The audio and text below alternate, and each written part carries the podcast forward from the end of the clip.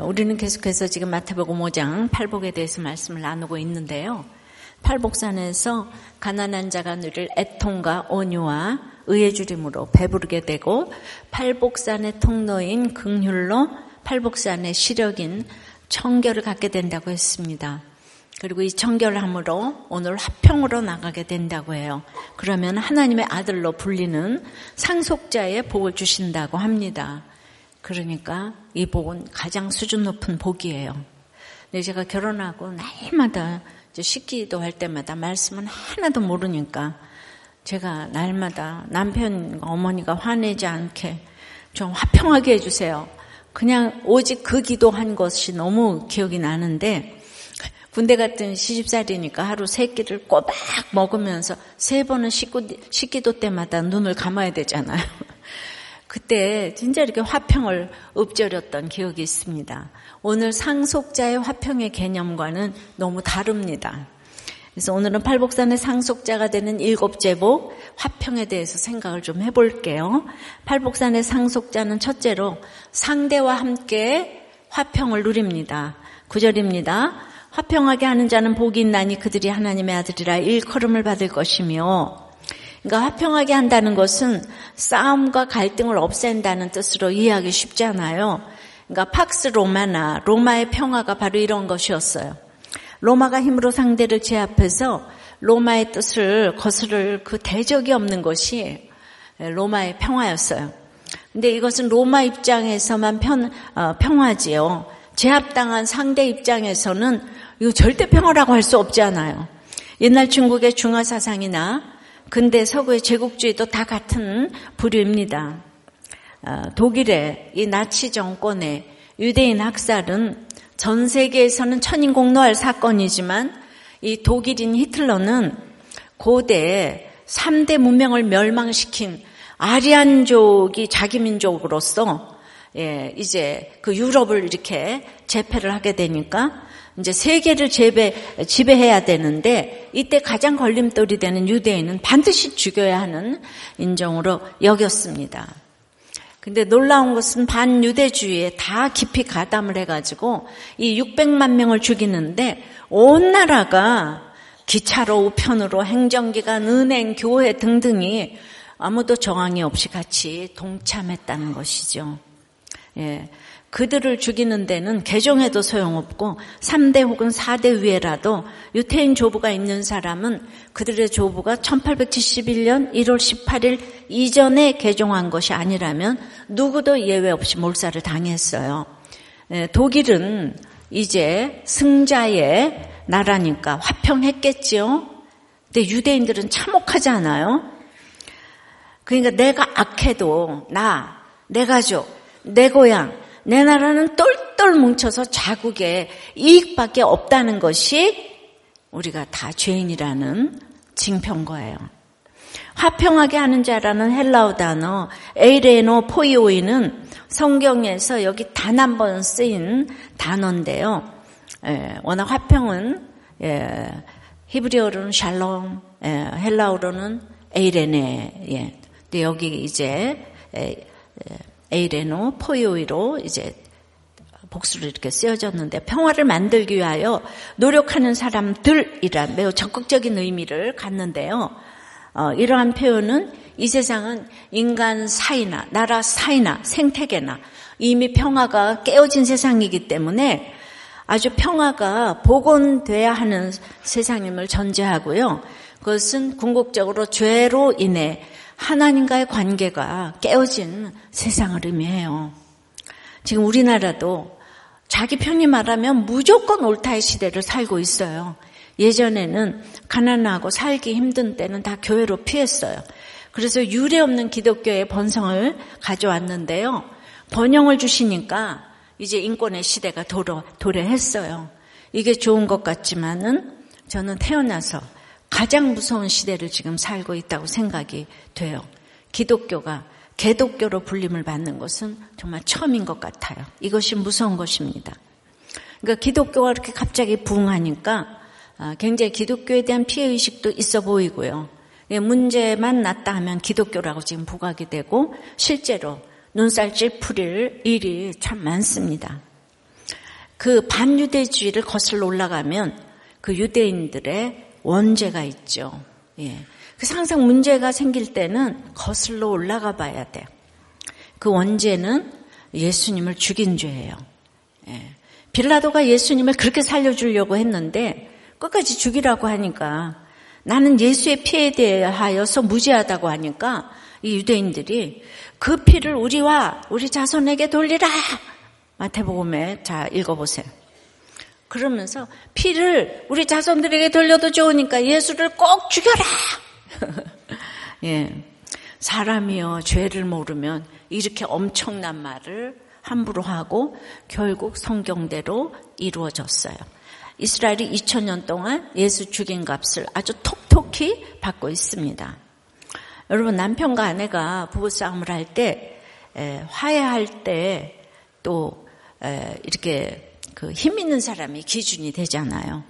돈, 성격, 외모, 뭐 여하튼 어떤 힘이 조금이라도 더 있는 힘센 사람이 정한 질서에 따라 한쪽에 양보하면 이제 겉으로는 화해하는 것처럼 보입니다. 그러나 참던 쪽이 인내심이 폭발하면 어떻게 되겠어요? 다시 싸움이 나잖아요. 그럼 또 화해하고 또 싸우고 이러기를 반복하는 것이 우리 부부 생활 아니겠습니까? 이런 반복을 부부 사이의 화평이라고 할 수는 없는 거죠. 온전한 화평은 다투고 대립하던 양쪽이 함께 누릴 수 있는 것이어야 해요. 이것은 질서에 따른 조화가 완벽하게 이루어진 상태인데요. 힘 있는 어느 누구의 질서가 아닌 온 우주를 만드시고 다스리시는 하나님의 질서가 기준이 된 것이 가장 완전한 조화이고, 이것을 화평, 바로 샬롬이라고 합니다. 마찬가지로 이 땅의 모든 질서도 화평을 이루는 것이라는 것을 알아야 합니다. 그렇지만 생각지 말아야 할 일시적 화평이 있어요. 마태복음 10장 34절부터 내가 세상에 화평을 주러 온 줄로 생각하지 말라. 화평이 아니요 검을 주러 왔노라. 내가 온 것은 사람이 그 아버지와 딸이 어머니와 며느리가 시어머니와 불화하게 하려 함이니 사람의 원수가 자기 집안 식구리라. 아버지나 어머니를 나보다 더 사랑하는 자는 내게 합당하지 아니하고 아들이나 딸을 나보다 더 사랑하는 자도 내게 합당하지 아니하며. 예. 그 집안에서 싸울 수 있죠. 그런데 복음 없이 화평해지는 것은 영원한 화평이 아니라는 것이죠. 싸움에서 복음을 전하는 것이 목적이 되어야지 화평을 위해서, 가족의 화목을 위해서 싸움만 그치는 것을 생각지 말라는 거예요. 진정한 화평은 가족이 객관적으로 보이기 시작하는 것인데요. 이럴 때 이 거짓된 연민과 위장된 감정과 이런 일시적 화평이 깨지는 것을 생각지 말아야 된다는 거예요. 그건 깨져야 된다는 거예요. 아버지, 어머니, 아들이나 딸을 하나님보다 더 사랑하는 자는 합당치 않다는 거예요. 진정한 화평에 어울리지 않는다는 거예요. 유난히 핏줄 타령을 하는 한국에서도 식구들끼리 죽이고 다투는 사건이 날마다 뉴스에 나옵니다. 바로 그 핏줄 타령 때문에 불화가 생긴다는 걸 알아야 하는데요. 인간적인 화평을 원하면서 가족에게 집착하고 기대하기 때문에 한국 사람들이 정말 싸움이 많은 이유는 그 정이 많기 때문이라거든요. 그러니까 정이 많으니까 기대한 만큼 안 돌아오면 분노하고 죽이고 싶을 정도로 다 미워하는 거예요. 그러니까 아무리 새엄마 새아버지가 잘해도 핏줄은 그냥 마지막에 저절로 뭉치는 것이 있어요. 남북이산 찾기에도 다들 부부는 안 찾던데요. 더군다나 재혼은 더더욱 안 찾아요. 그러니까 핏줄만 찾아요. 그래서 이혼은 절대 안 해야 해요. 정말 이혼은 3, 4대로 온 가족이 원수가 되어서 미워하고 분노하고 아주 멘탈이 붕괴되는 것을 수없이 봅니다. 근데 권세와 재물을 포기하면 싸움도 복음 때문에 담대해지고 진정한 평화가 넘치는데요. 이 진정한 화평을 위해서 주님은 일시적인 화평을 깰 수도 있다고 하십니다. 적용 질문이에요. 여러분의 화평은 한쪽짜리 이기적 화평입니까? 양쪽을 위한 이타적인 화평입니까? 일시적인 화평을 지키려고 주의를 어기는 배우자, 자녀를 지금 못 본 채 합니까? 그러다가 마지막에 천국과 지옥으로 갈라지는 원수가 될 수도 있다는 걸 알고 있습니까? 100마디 듣기 좋은 말은 한마디 복음을 전하기 위한 것임을 실천하십니까?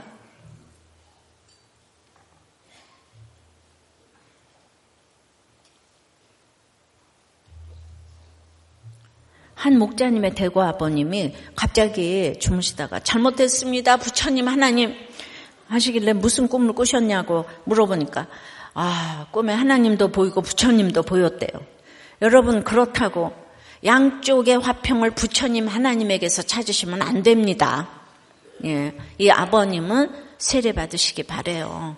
아들이 원하시니까 꼭 받으시기 바래요. 자, 팔복산의 상속자는 그러니까 양쪽의 화평을 다 원해야 되는데 그것은 십자가의 피로 화평을 이룹니다. 9절에 화평하게 하는 자는 복이 있나니 그들이 하나님의 아들이라 일컬음을 받을 것이며, 그 화평하게 하는 자의 동사형이 또 신약에서 딱 한 번 나오는데요. 골로새서 1장 20절이에요. 그의 십자가의 피로 화평을 이루사 마음물고 땅에 있는 것들이나 하늘에 있는 것들이 그로 말미암아 자기와 화목하게 되기를 기뻐하십니다. 예. 그러니까 이제 화목하게 되는 길은 십자가밖에 없는데요. 말씀에 대한 순종으로 한 사람이 죽어지고 썩어지고 밀알이 되었을 때 하나님과 모든 사람을 화목케 했어요. 그래서 바울은 로마서 8장 17절에서 이렇게 말하는 거예요. 자녀이면 또한 상속자, 곧 하나님의 상속자요. 그리스도와 함께한 상속자니 우리가 그와 함께 영광을 받기 위하여 고난도 함께 받아야 할 것이니라. 이 구절이 하나님의 상속자란 단어와 그리스도와 함께한 상속자라는 표현이 나오는 유일한 구절이에요. 예, 그러니까 우리가 하나님의 아들 그리스도와 똑같이 상속을 받는 상속자 신분인 하나님의 자녀가 되었다는 거예요. 그런데 빠질 수 없는 게 뭐예요? 지금 고난을 함께 받으라 그러잖아요. 영광을 받기 위한 이 고난, 면류관을 쓰기 위한 이 십자가의 가시관을 받아야, 예, 그게 혼자 받는 게 아니고 주님과 함께 받으니까 힘들지만 따라갈 사람이, 본을 보고 따라갈 사람이 예수 그리스도. 우리가 공동으로 상속자가 됐다 이겁니다. 공동상속인. 아시겠죠? 우리가 대단한 정말 신분이에요. 그래서 주님은 우리에게 화목하게 하는 직분을 주셨어요. 고린도서 보면. 그러니까 예수님이 십자가로 우리를 하나님과 화목하게, 화평하게 하신 것처럼 우리도 가족과 이웃을 십자가를 길러놓고 화목하게 해야 할 사명을 받은 거예요. 예, 십자가로 화목하게 해야 돼요. 입으로만 아니고. 야고보 사도는 야고보 2장 5절에서 내 사랑하는 형제들아 들을지어다 하나님이 세상에서 가난한 자들을 택하사 믿음에 부요케 하시고 또 자기를 사랑하는 자들에게 약속하신 나라를 상속으로 받게 하지 아니하였느냐. 하나님이 세상에 대하여는 가난한 자를 택하셨다는 것을 들을지어다의 명령으로 지금 우리가 들어야 해요. 예, 그러니까 여러분, 뭐가 가난해요? 그러니까 재물과 용모와 스펙과 여러 가지 환경 등을 인정받고 있는 부분에서 가난해지기란 인간의 죄성으로는 거의 불가능합니다. 예, 예쁜 사람, 돈 많은 사람, 뭐 스펙 있는 사람, 예, 불가능해요. 예, 가난해지지 않아요. 그러므로 우리가 믿음은 그 가난한 부자가 믿음에 부여하면 너무 좋겠지만 그런 모델을 찾기가 쉽지가 않아요. 부여한 사람이 믿음에도, 부자가 믿음에도 부여하면 좋겠는데, 자, 그러면은 아내나 남편이 인생의 왼수 같은가요? 예. 근데 생각해 보세요. 여러분들이 마음에 쏙 드는 배우자하고 살고 있다면, 예, 이 세상에서 최고의 신랑이신 주님을 사모하시겠어요? 배우자가 마음에 안 드는 만큼만 내 신랑 주님을 사모하게 돼 있다니까요. 제가 뺑덕엄이라서 드리는 말씀은 아니고요. 그러니까 자꾸 배우자 바꿀 생각 하지 마시고요. 주님 신랑 만나는 기회가 되시기를 바랍니다. 별 인생이 없으니까 고쳐 쓰세요. 정말 아주 진심으로 드리는 말이에요. 다른 것도 다 마찬가지예요. 육이 무너지는 것만큼만 영이 세워져서 주님이 보이는 거예요. 예. 그래서 지금 완전히 다 금그릇인데 보이겠습니까? 38절에 또 자기 십자가를 지고 나를 따르지 않는 자도 내게 합당치 아니하니라. 예. 우린 특별히 여기서 자녀가 다 많이 나왔잖아요. 예. 그러니까 이제 자녀, 아까 핏줄 타령도 했지만 나의 분신 같은 자녀를 주님보다 사랑하지 않으려면 자기 부인이 필요해요. 그런데 내 자녀 품질이 좋으면 교만해서 자기 부인이 필요하고 품질이 나빠도 열등감으로 닭다를 해대기에 자기 부인이 필요해요. 그러니까 이 땅에서 썩어질 것을 버림으로 얻는 종교가 기독교라고요. 그러니까 예수님이 자기가 져야 할 십자가를 바라보며 나를 따르라 하신 것처럼 우리도 다 내가 져야 할 십자가의 처형장을 바라보면서 나를 따르라. 그러니까 여러분들이 십자가를 길로 놓는 거 이게 너무 중요하다고요. 그러니까 자꾸 이혼하고 뭐 그만두고 뭐 이러면서 나를 따르라 그러시면 안 돼요. 힘든 아내 남편과 사는 게 얼마나 자녀를 주께로 인도하는 비결인지 몰라요. 거기서 이혼하고 이게 환경을 바꾸려고 그러면 안 되는 거예요. 우리는 똑같이 예수님과 똑같은 인생 살아야 합니다.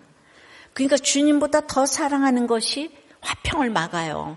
여러분들은 그 환경을 피해서 내가 좋은 이게 싸움이 없어. 그냥 저기 뭐 술 먹고 난리를 쳐서 헤어져서 화평을 주려고 하지만 그거가 깨어져야 할 일시적인 화평이라는 거예요. 그 주님보다 더 사랑해서 그렇게 갔는데 본질적인 화평을 막는 거예요.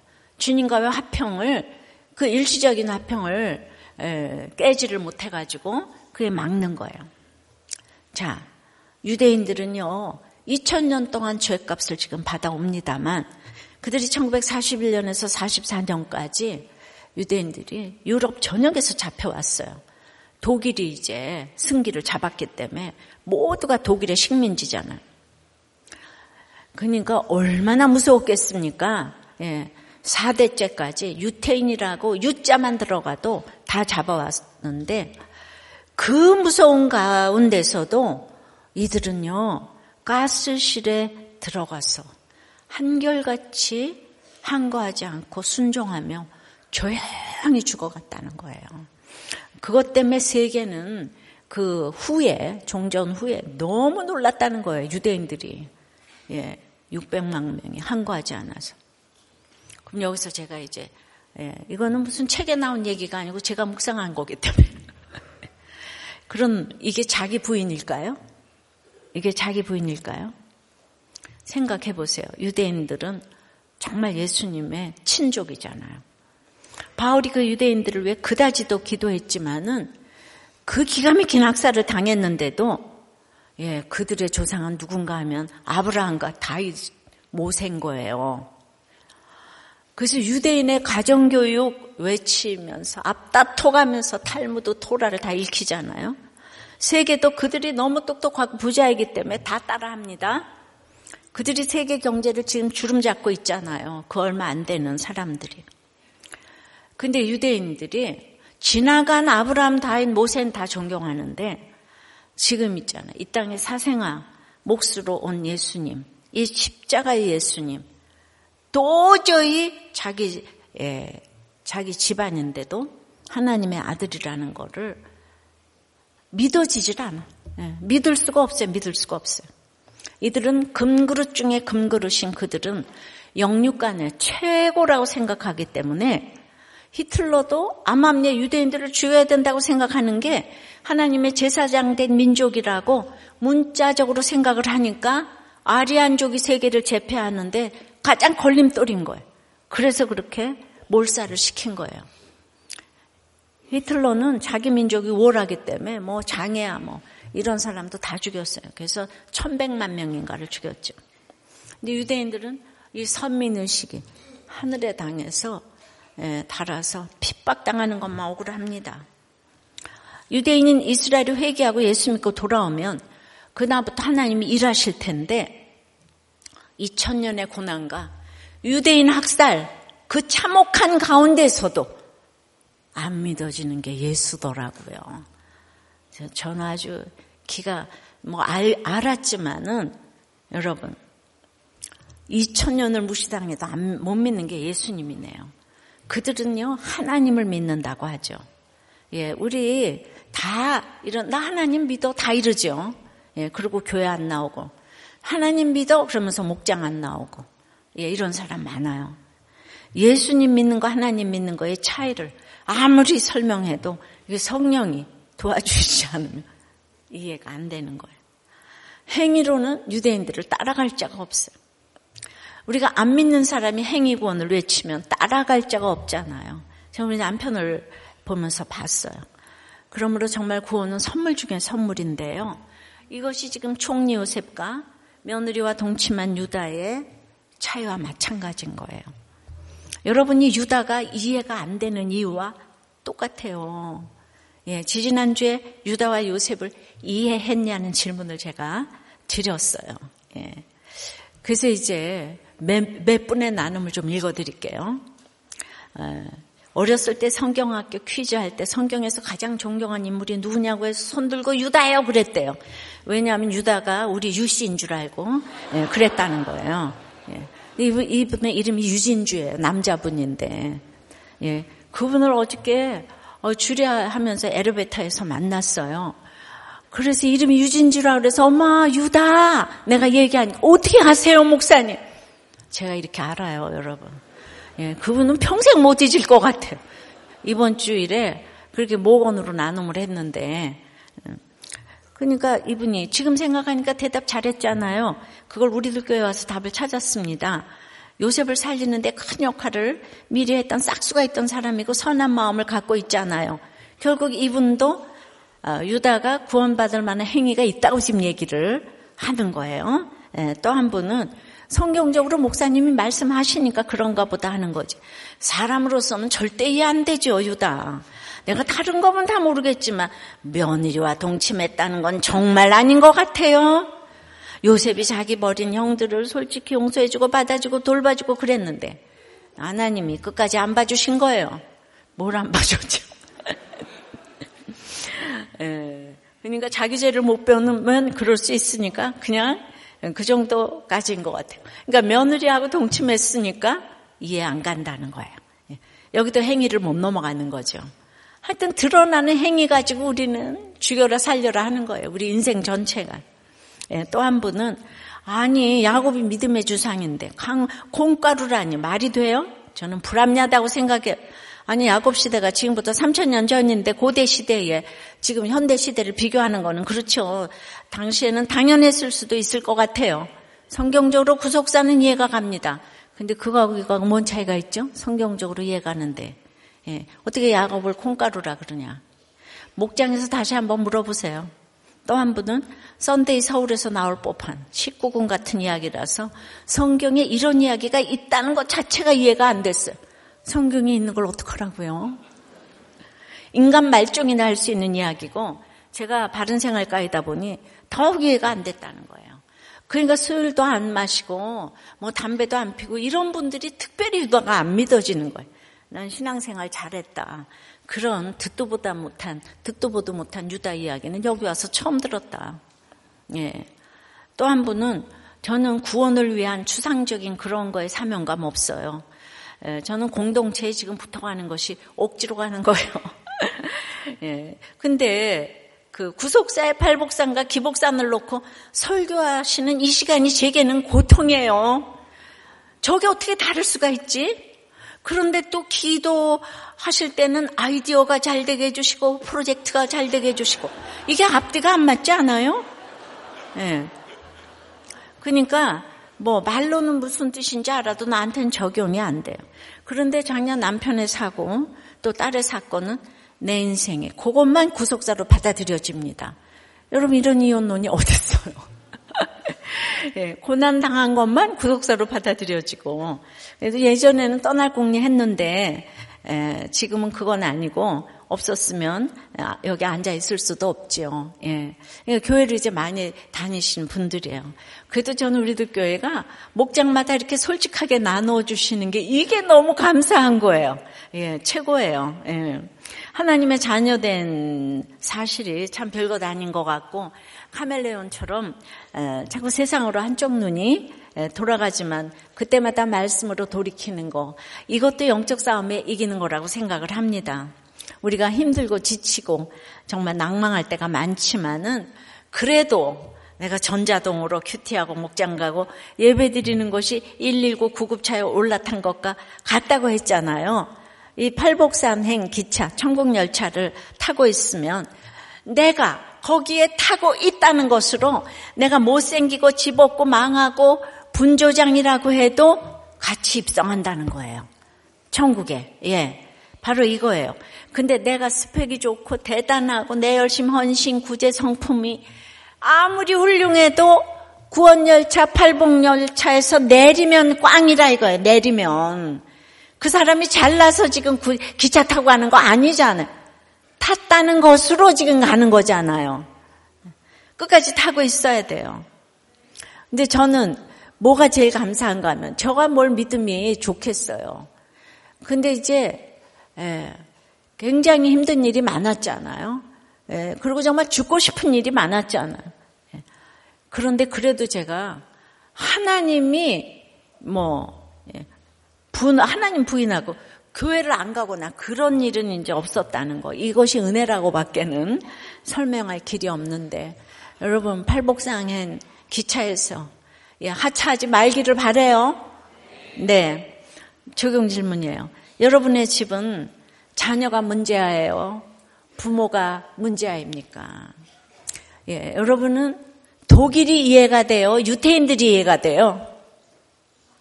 굉장히 어렵습니다. 예, 어떤 쪽이 이해가 되는지. 근데 최고의 목표는 구원 아니겠습니까? 구원 아니겠어요? 예. 그래도 독일은 엄청나게 사죄를 했죠. 그거 끝나고 나서. 거기는요, 믿는 사람들이 압도적으로 많아요. 생겼어요. 진짜 천인공노하지만 회개를 했어요. 유태인들은 아직도 안 돌아오고 있죠. 그죠? 그러니까 진짜 금수저가 무서운 거예요. 이 세상에서 갖춘 것이 많으면 이렇게 어려운 거예요. 네. 자, 그래서 저는 오늘 이 팔복산의 상속자로, 여러분 최고의 모델이 누구 같아요? 성경에서 팔복산의 상속자로, 이 화평의 모델로 최고의 모델을 꼽는다면 누구를 꼽고 싶으세요? 예? 일부에서 예, 예습을 했기 때문에. 네. 그래서 정말 그 유다를 다시 한번 소개하고 싶어요. 화평의 모델, 유다를 따라갈 자가 없어요. 예수님의 조상인 괜히 된 게 아니죠. 그런데 그 유다를 하여튼 소개하는 자체가 지나고 보니까 좁은 길 같아요. 왜냐하면 조금 전에도 소개해드렸지만은 이 오래 다녀도 이해가 안 되는 것이 그 유다거든요. 그러니까 이거 성령님한테 저도 맡겨드려야지. 제가 설교해서 여러분들이 유다가 이해가 되는 건 아닌 것 같아요.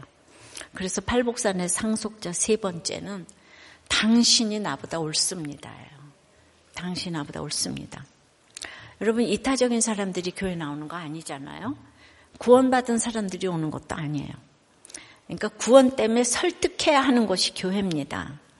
그러니까 항상 나에게 무엇이 이익이 될까만 생각하는 사람에게는 교회 오면 사람도 많이 알고 이득이 될 것도 좀 제시할 수 있어야 돼요.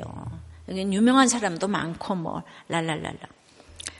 근데 교회 오면 처음부터 희생해야 되고 그러면은 그렇게 부르짖기만 하면 누가 오겠습니까? 믿음의 분량이 다르고 그것을 인정하고 그 눈높이에서 설득을 해야 되잖아요. 지금 이 구속사도 처음 오는 사람 이해가 안 돼요. 그런데 놀라운 거는 힘든 사람들은 오자마자 다 이해가 됐어요. 그렇지 않으면 제가 어떻게 여기까지 왔겠어요. 더군다나 맨 처음에는 제가 더 무시받을 여자 목사니까 정말 힘든 사람들만 왔어요. 요새하고는 또 다른 거예요.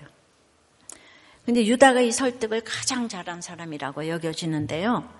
예, 창세기 43장, 44장을 우리가 자세히 보면은 그 내용이 뭔가 하면은 유다가 요셉 팔아먹고 그 다음에는 이제 막 이방여인 결혼하고 첫째 아들, 둘째 아들 다 죽고 그 다음에는 이제 일에 미치고 그 다음에 신전 창기하고 놀아놨는데 그 창기가 며느리인 거예요.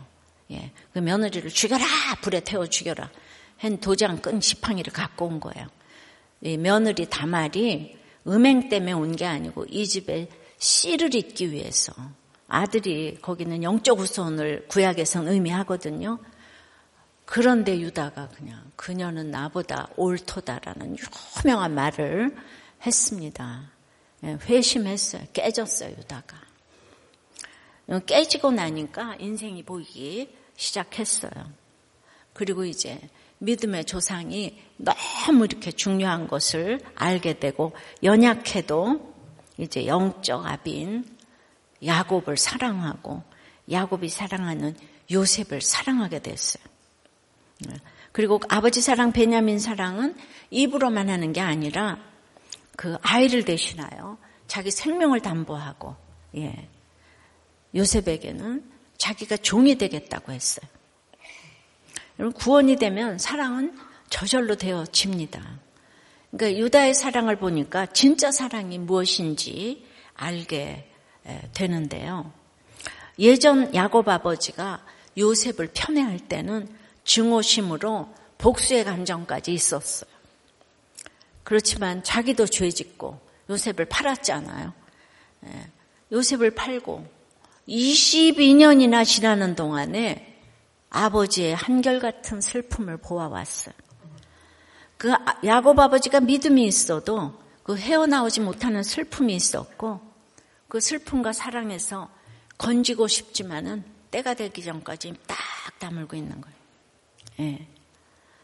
이 때가 이 22년 동안 기다려야 돼요. 그러니까 저도 이혼하고 싶은 사람 너무 내가 도와주고 싶지만은 제 포지션과 자리 때문에 절대로 입을 열지 못할 시기가 너무나 많이 있었어요. 예. 그러니까 그 십자가는 지혜고 타이밍이라 그랬잖아요.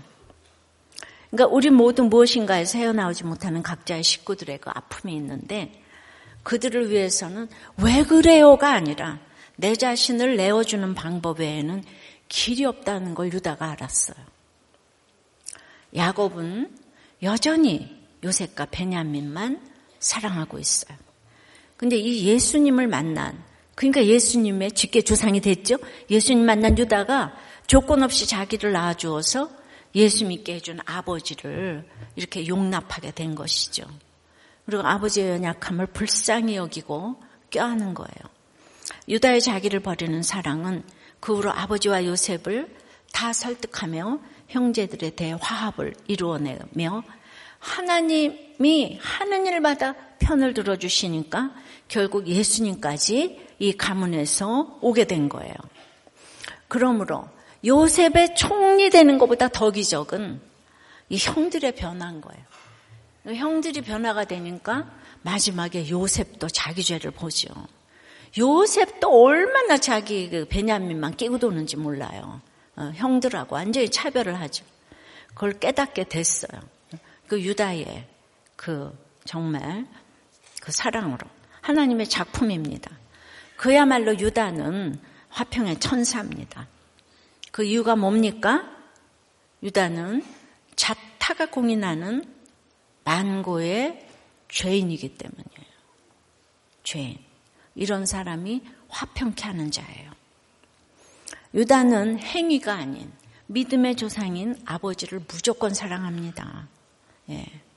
유다는 화평의 모델 맞습니다.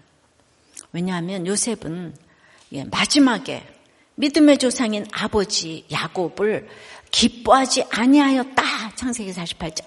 예. 예, 그렇게 끝납니다.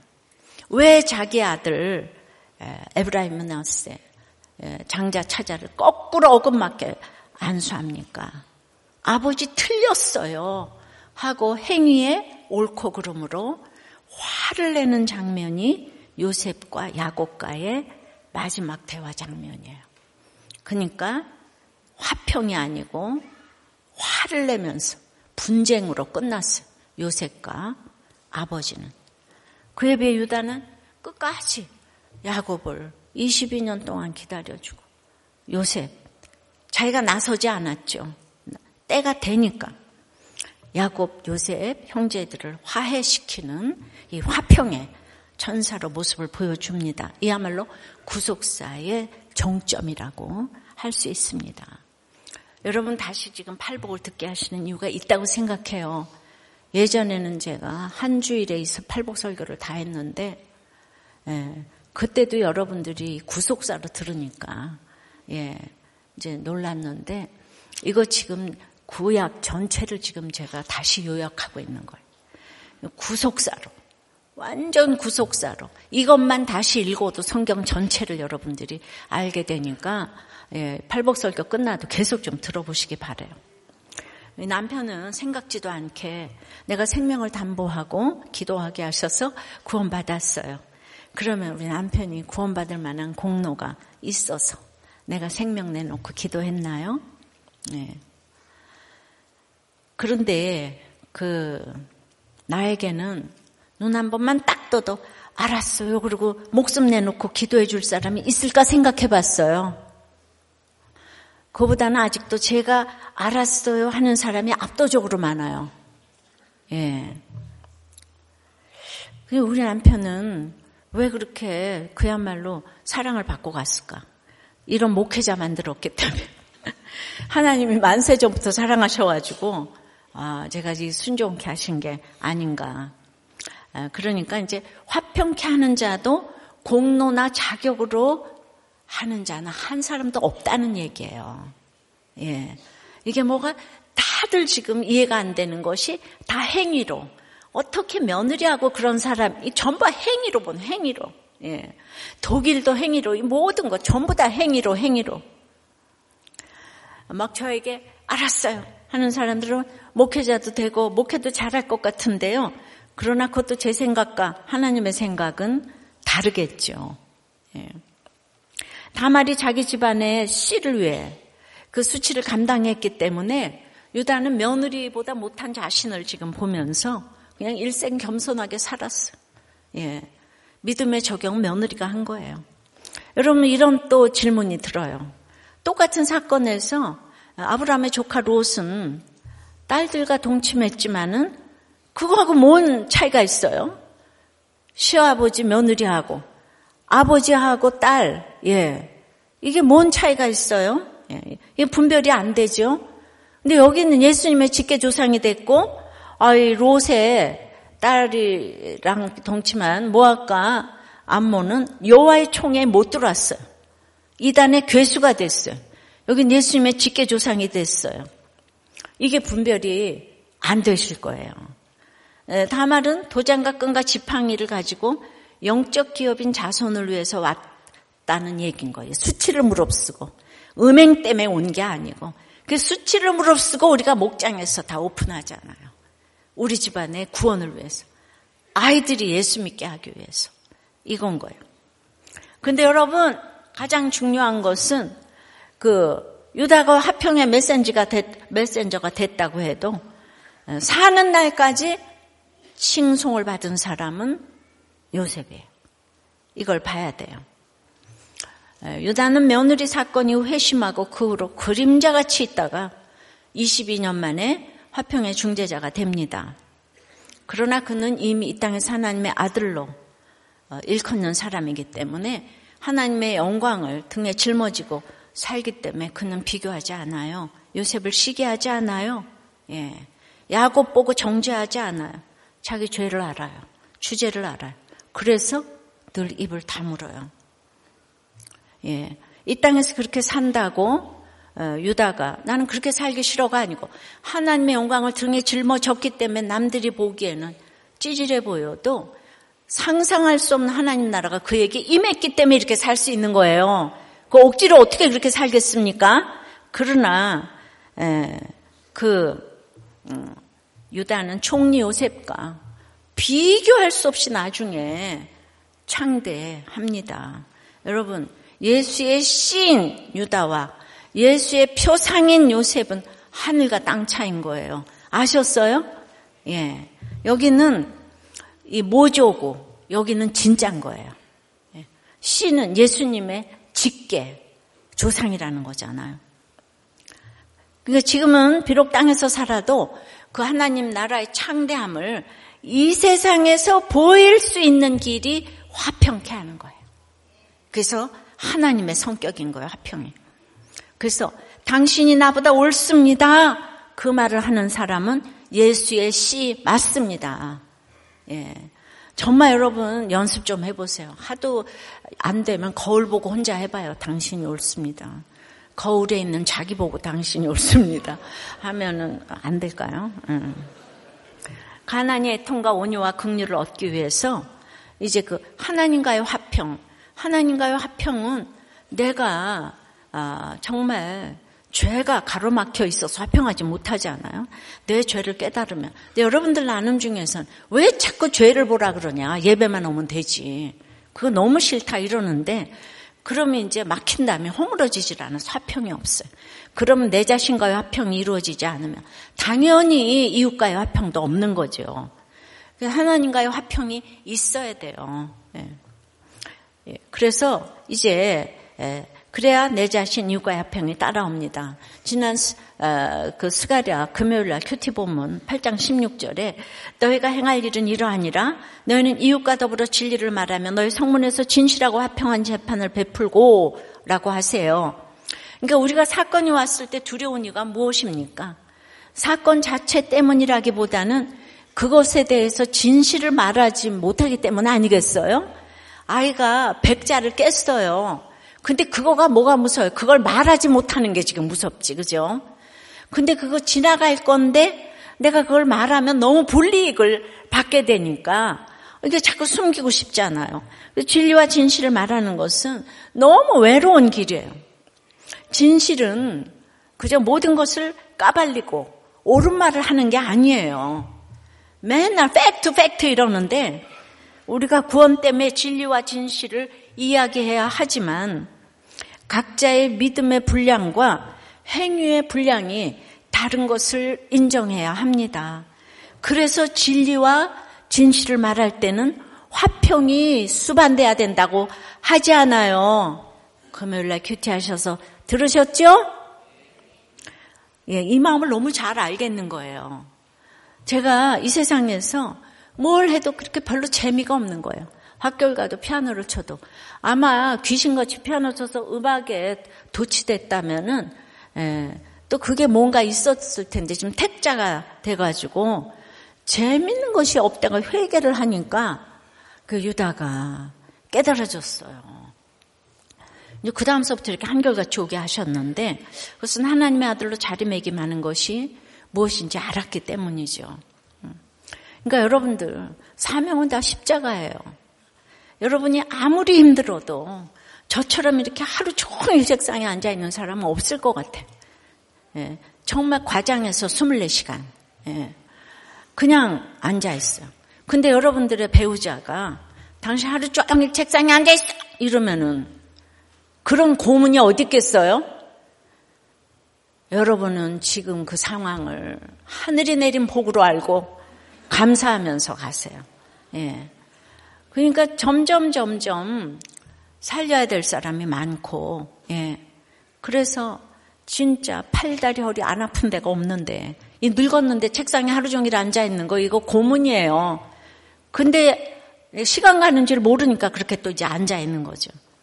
예. 우리가 다 밑동 잘린 나무인데, 이 짧은 인생에서 그 다른 나무까지 살리고 가야 하는 게, 이게 얼마나 사람으로선 할 일이 아닌 거죠. 예. 주님이 물과 불에 동행해 주시고 그래서 이제 통과하고 있는 거죠. 그래도 날마다 물에 들어가고 불에 들어가고 하니까 쉽지가 않아요. 아주 예, 날마다 두려워요. 예, 두려워요. 겪지 않아도 될 일을 날마다 겪고 있어요. 그래도 두려워 말라. 내가 너를 지명하여 불렀나니 너는 내 것이라. 너는 내 아들이라. 아주 이번 주도 읊조리면서 지냈어요. 그런 별 인생이 없습니다. 저는 이제 유다가 이해된다는 것이 이게 십자가 길인 것 같아요. 예. 그러니까 맨 처음에는 너무 기뻐서 딴 사람들한테 전하니까 다 죽지도 않고 이혼도 안 하니까 계속 전했는데 깨닫는 것도 설교하는 것도 처방하는 것도 언제나 보면 거부감이 큰 분들이 언제나 있어 왔어요. 그래서 그냥 눈물이 저절로 흘러요. 근데 제가 상속자 맞기 때문에 또 일어나고 또 일어나서 이제 지금 걸어가는 거죠. 근데 성경이 구속사기 때문에 꼭 살아나는 분들이 꼭 한 분이라도 있는 거예요. 그건 그분 때문에 내가 얘기해야 되는 거예요. 그래서 여기까지 왔어요. 그래도 인류는 지금까지 요셉만 좋아하기 때문에 유다는 이름도 갖다 쓰기 싫어해요. 그래가지고 드디어 신약에 와서는 예수님까지 팔아먹었어요. 유다는 아주 그냥 씨를 말렸어요. 하나님이. 내가 아무것도 모르니까 여기까지 온 것 같다는 생각도 들어요. 그래도 1인 기업의 대가로 자리매김한 이 공병호 경영연구소 소장이 전하는 성공의 비결은 너무나 뜻밖의 단순한 거예요. 자신의 탓으로 돌리고 자기 안에서 해결책을 찾으면 그때부터 부자의 길에 들어선대요. 근데 문제를 타인에게 돌리기 시작하면 그때부터 가난한 자의 길로 들어서게 된다는 거예요. 근데 우리 사회 문제가 그 책임을 남 탓, 사회 탓으로 돌리는 데서 비롯됐다고 하는데, 그러니까 당신은 나보다 옳습니다는 손해가 아니라 부자의 비결 맞습니다. 예수님의 화평의 비결인데 복받지 않겠습니까? 지금 당신이 나보다 옳습니다가 교회의 표어예요. 이거 아무리 설명해도 지나치지 않아요. 이런 사람이 하나님의 아들로 일컫는다고 하십니다. 적용 질문이에요. 여러분은 진실이라고 까발립니까? 죄송해요. 표현이 약간. 그래도 뭐 다른 언어를 못 찾겠어서. 믿음의 분량을 인정하고 화평을 수반해서 말합니까? 빙자해서 회피합니까? 거기까지 가야 되겠죠. 그 미국의 ANC 온누리교회 김태용 목사님이 우리 영상에서 이렇게 말씀해 주셨어요. 우리 아가 억울하게 아내 뺏기고 죽은 줄 알았는데 예수 그리스도의 계보에 찬란하게 그 이름을 올리는 것을 보며 아, 우리 아가 피해자가 아니구나. 이것이 구속사구나. 그 영상 기억나시죠? 여러분 해석을 잘해요. 화평케 하는 자가 되어 후일에 창대케 되는 거예요. 그러나 이 땅에서도 우리 아는 하나님의 영광을 등에 업었기 때문에 화평했다고요. 손해본 게 아니에요. 하나님 나라를 상속했기 때문입니다. 말씀을 맺어요. 팔복산의 상속자는 그러므로 상대와 함께 화평을 누립니다.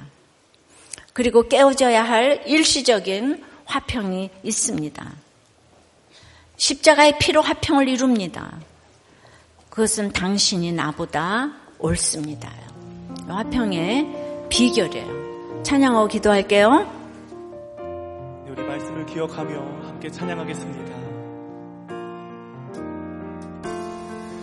힘들고 지쳐 난만하고 넘어져 일어날 힘 전혀 없을 때에 조용히 다가와 손 잡아주시며 나에게 말씀하시네. 나에게 실망하며 내 자신 연약해 고통 속에 눈물 흘릴 때에 못자국 난 그 손길 눈물 닦아주시며 나에게 말씀하시네. 아멘. 너는 내 아들이라